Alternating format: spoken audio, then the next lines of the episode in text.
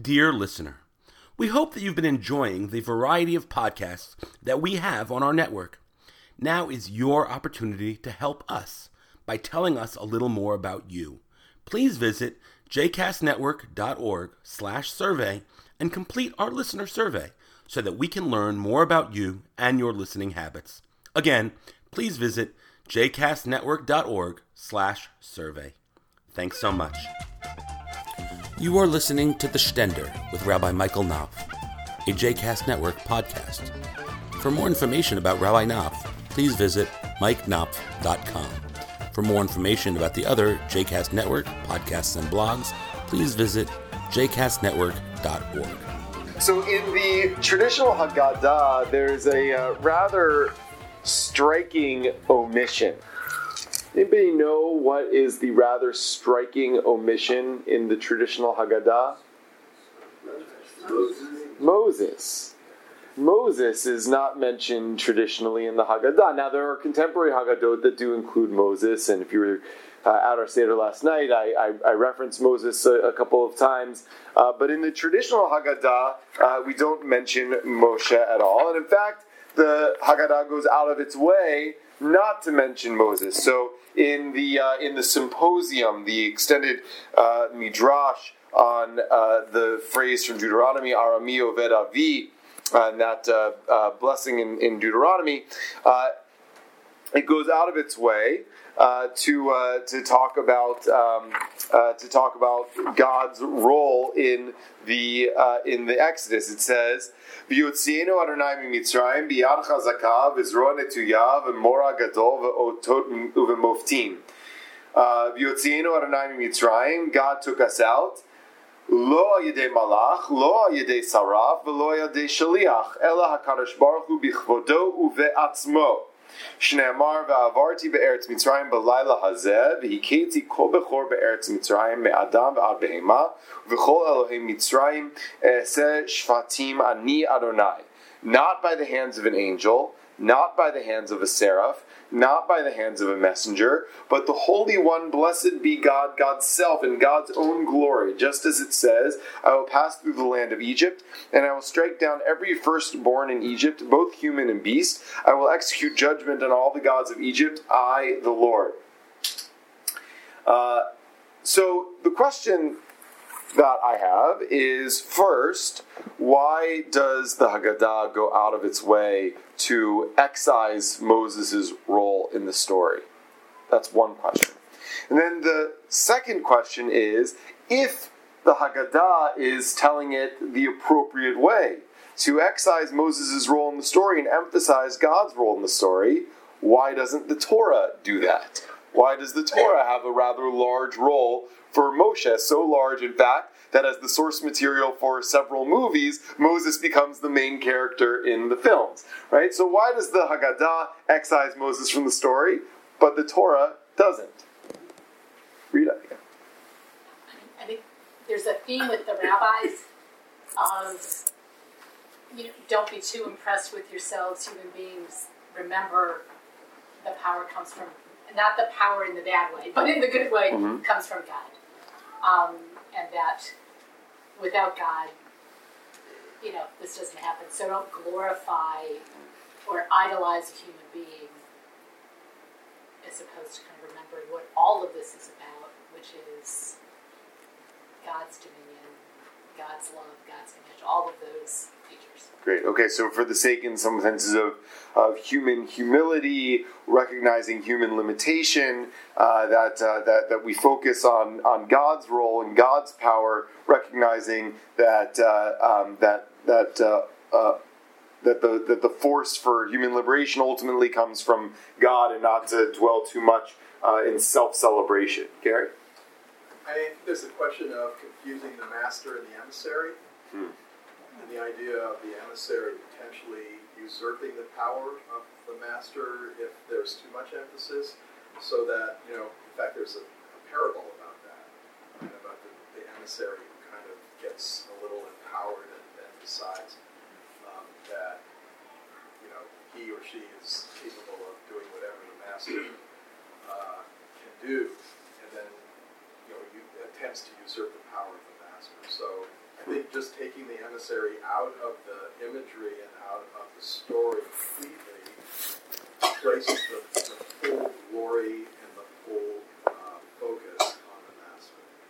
Got it. So the so the human agency uh, to to go off in the analogy, human agency uh, uh, can tend toward abuse, right? That uh, uh, a, a, a sense of our that that if we feel this is similar to what Rita's saying, if we feel too much of our own empowerment, uh, then we have the capacity to. Uh, uh, to uh, go off in directions that, that that we oughtn't go, right, or to, to misuse to misuse the agency, to misuse the power, right? Yeah, David.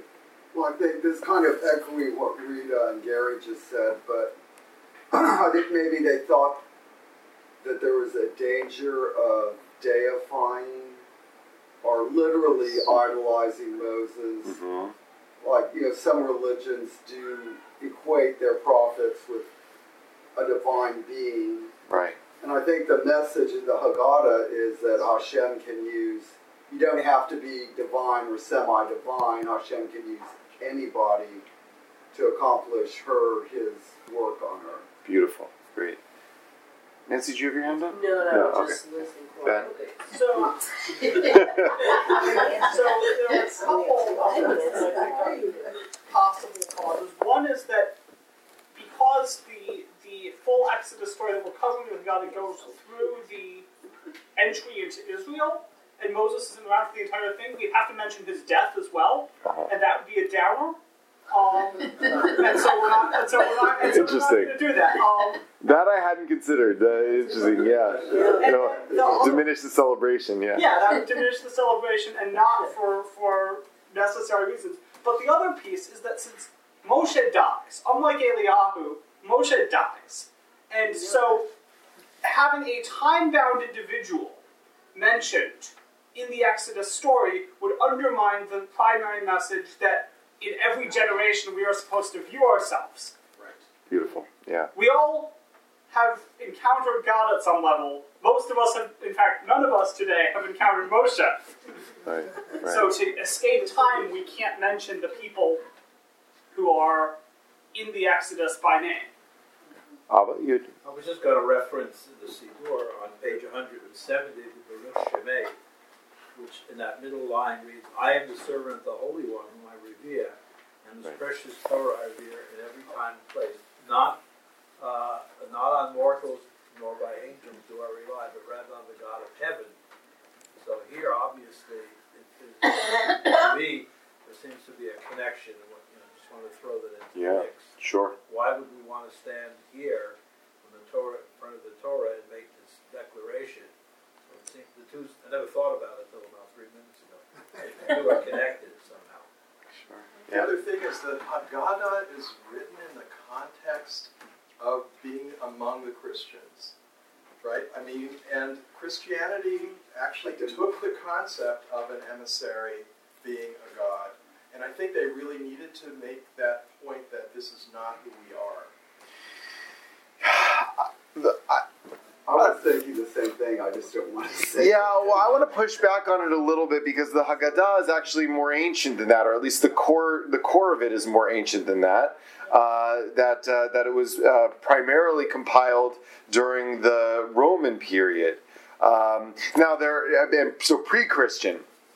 Um, and there's a, there's a lot of debate about uh, about you know uh, whether or if the Haggadah is a polemic against any any specific group, uh, whether it's a polemic against you know some people say that uh, that they're actually discussing. Uh, um, I talked last week when was it? Did I talk about last week? I guess a few days ago about the rabbis in Bnei Brak, and so there's a, a, a strand of tradition that says that they're actually sitting there debating whether or not they should engage in the Bar Kokhba rebellion, uh, and so uh, so there's that idea too, and so that that thought crossed my mind here of the notion of okay, you know, um, this may be a, a voice saying like no, we shouldn't have human rebellions against Rome. God will ultimately uh, come to our aid if God sees fit to come to our aid, which is actually a debate that we have now, not so much anymore, but uh, certainly toward the beginning of the advent of the state of Israel, you still have it a little bit today about uh, about Zionism, right? Should should human agency uh, go about uh, renewing the Jewish national project, or should it be exclusively divine agency? So you still have Jews today who say that it's not in the hands of the Jewish people to rebuild uh, a, a, Jewish state in the land of Israel, that only God can do that. Uh, and so maybe that's what's happening here, uh, that, uh, that they take Moses out of the story to say, no, we shouldn't have human rebellions, we should have uh, God-driven rebellions. Um, so it might be, you might be right. I, am not, I'm not sure though about uh, about whether this is a polemic about Christianity. by false messiahs too. I mean, through that. Right. Bar Kokhba, Tzvi later on. Sure. I mean, so there was this hesitancy about, you know, making Moshe into sort of a demigod. Right, right, which is, I think, uh, to, to, David's point as well. Uh, good. These are all beautiful answers, and uh, and I uh, don't have the answer. Uh, so I, am uh, excited, uh, hopefully, to continue uh, the conversation over over lunch uh, and in the days ahead. Um, just a, just a couple of thoughts to tie a few of these strands together. Uh, I think that uh, uh, because one thing that we didn't con- uh, consider was the second question, which is if if if the tradition wants us to focus on God's role in this story, then why do we have the biblical account that gives a significant role to human beings in the story, right? And uh, not only why is the Bible written that way, but assuming that that's how the story happened, why does God use a human being at all in the story? Why doesn't God just actually do what the Haggadah says, right? Which is come in and swoop down and pick up the Jewish people and take them to the land of Israel, right? Why doesn't God do that? So I think that there are, are two dimensions of this. Um, one, to pick up on the thread that was offered here, I think that there is a uh, an understandable discomfort that the rabbinic tradition has uh, with uh, with, with deifying and emphasizing the role that uh, human beings uh, play in the story. I think ultimately why the Exodus is such a central focus of our tradition, um, the, the, the message that it comes to teach. Or if you think about Egypt being the dominant power in the, uh, in the ancient world until the ascension of, uh, of, of, Babylonia, um, that, uh, that, that God is transcendent and powerful, has dominion over even the most powerful human beings. Right? That there's no human agency that is more powerful than the ultimate agency in the cosmos, which is God. Right? And so therefore, it's incumbent upon it, on, on us as human beings, as Jews, uh, to uh, to ascribe ourselves uh, to that ultimate power, right? To uh, follow the directionality of that ultimate power. Now, what I think is revolutionary about Judaism is that that ultimate power has has moral force and not just physical force, right? So it's not just might makes right, but that right is right and might is in the service of right.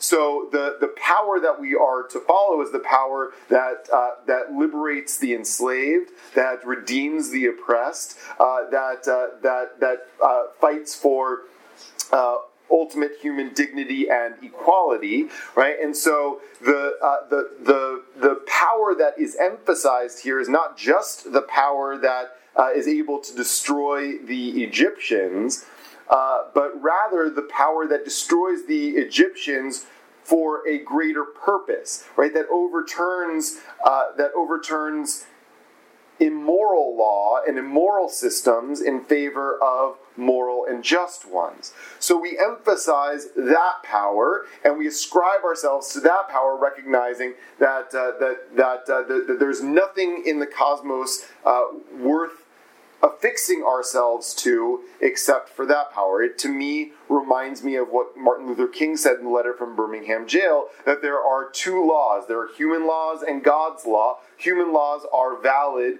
uh, and, and legal uh, insofar as they comport to God's law, but so long as they don't comport to God's law, we are duty bound to follow God's law and not human law. So, that I think is one of the messages here in the Haggadah, which I think is actually a um, uh, an, uh, an understandable message for the rabbis writing this into the context of the Roman Empire to uh, to to be thinking about. But also, it remains true and relevant in, in our time as well. So I think that that's actually the thrust of Torah as well. Why uh, the Exodus from Egypt is so central to uh, uh, Jewish identity and uh, and and uh, uh, Jewish practice and ultimately Jewish ethics. But I think that the Torah doesn't go totally in that direction in the story. The Torah uses human agency uh, in the story to remind us that um, that God is not a power alone. Right? God uh, God is a force in the universe only through uh, virtue of of human action. so God doesn't do things on God's own. There's no such thing as God doing things on God's own.